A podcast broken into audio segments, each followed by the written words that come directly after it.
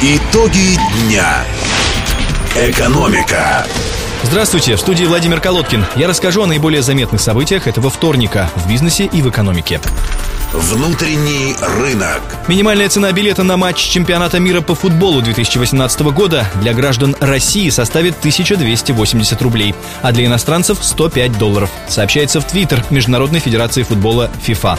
Билеты на игры мирового первенства разделены на четыре ценовые категории. Одна из них сделана специально для россиян. Продажи билетов начнутся после проведения Кубка Конфедераций, который пройдет в России с 17 июня по 2 июля 2017 года. Российские продюсеры и музыканты начали процесс регистрации новой организации, которая должна стать альтернативой Российскому авторскому обществу РАО. Об этом сообщает РНС со ссылкой на неназванные источники. По данным издания, учредителями ассоциации «Авторский союз» станут сами правообладатели, среди которых Стас Намин, Александр Зацепин, Геннадий Гладков, Алексей Рыбников, Виктор Дробыш, Василий Вакуленко, Баста, Вячеслав Бутусов и другие. По словам Дробыша, организация будет сформирована в течение одного-двух месяцев. Напомню, что в конце июня глава РАО Сергей Федотов был арестован до 17 августа Таганским районным судом Москвы. Следствие считает, что Федотов причастен к схеме хищения у российского авторского общества средств на сумму более полумиллиарда рублей.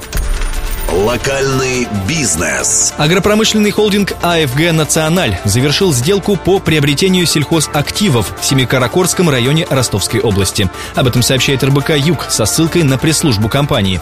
В общей сложности АФГ «Националь» приобрел 4000 гектаров сельхозземель, агротехнику, картофелехранилище с совокупным объемом 20 тысяч тонн и фасовочную линию. Уже в этом году предприятие планирует произвести 26 тысяч тонн столового картофеля и 10 тысяч тонн лука. При этом в ближайшие ближайшие два года этот объем планируется увеличить более чем в два раза. Первые поставки собранного в Ростовской области раннего картофеля уже начались. В ближайшие два месяца ростовский картофель также будет брендирован традиционной для производства АФГ «Националь» торговой маркой «Естественный отбор». В Ростове утвердили визуальную концепцию благоустройства левобережья чемпионату мира 2018. Она предусматривает разделение территории на шесть тематических зон, сообщает пресс-служба городской администрации. Первая зона от Ворошиловского моста до туристической базы базы яхта будет спортивно-парковой и основной для пешеходов. Вторая зона от яхты до военно-спортивной базы УФСБ Ростовской области будет дополнительной пешеходной. Зона объектов общественного питания от базы до железнодорожного моста предусматривает стационарные и нестационарные объекты общепита и базы отдыха. Фасады зданий приведут к единому архитектурному облику. Четвертая и пятая зоны левобережья от моста до улицы Чемардачка и оттуда до канала будут транзитными. Шестая спортивно-рекреационная зона – это это участок улицы Левобережной вдоль канала, предполагает размещение спортивных комплексов. По словам первого заместителя главы администрации Ростова Сергея Кузнецова, с владельцами земельных участков и строений Левобережья уже заключаются договоры о благоустройстве территорий. Два московских архитектурных бюро Нефа Architects и студия Vox Architects получили право на разработку дизайна интерьеров залов повышенной комфортности в пассажирском терминале нового ростовского аэропорта Платов. Об этом сообщили в пресс-службе аэропорта Ростов-на-Дону.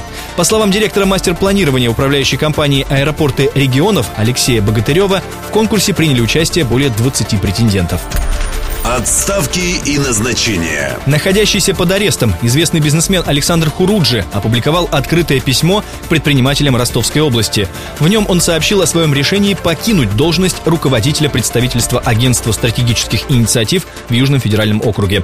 Хуруджи намерен уволиться, либо перейти на другую работу в оси, не связанную с Донским регионом. В своем письме Хуруджи выразил сожаление, что в текущем году Ростовская область впервые не попала в топ-20 национального рейтинга состояния инвестклимата, а также также сообщил о том, что он удивлен попытками СМИ связать результат региона с его арестом. Свое решение бизнесмен объяснил стремлением вернуть активность работы оси в регионе на прежний уровень и не допустить дальнейших спекуляций на эту тему. В своем письме Александр Хуруджи по-прежнему не признает вину и называет дело заказным. Очередное судебное слушание по его делу состоится 5 июля. Глобальные рынки. Европейский Центробанк сегодня представил дизайн обновленной купюры номиналом 50 евро. Об этом сообщает говорится в пресс-релизе европейского регулятора.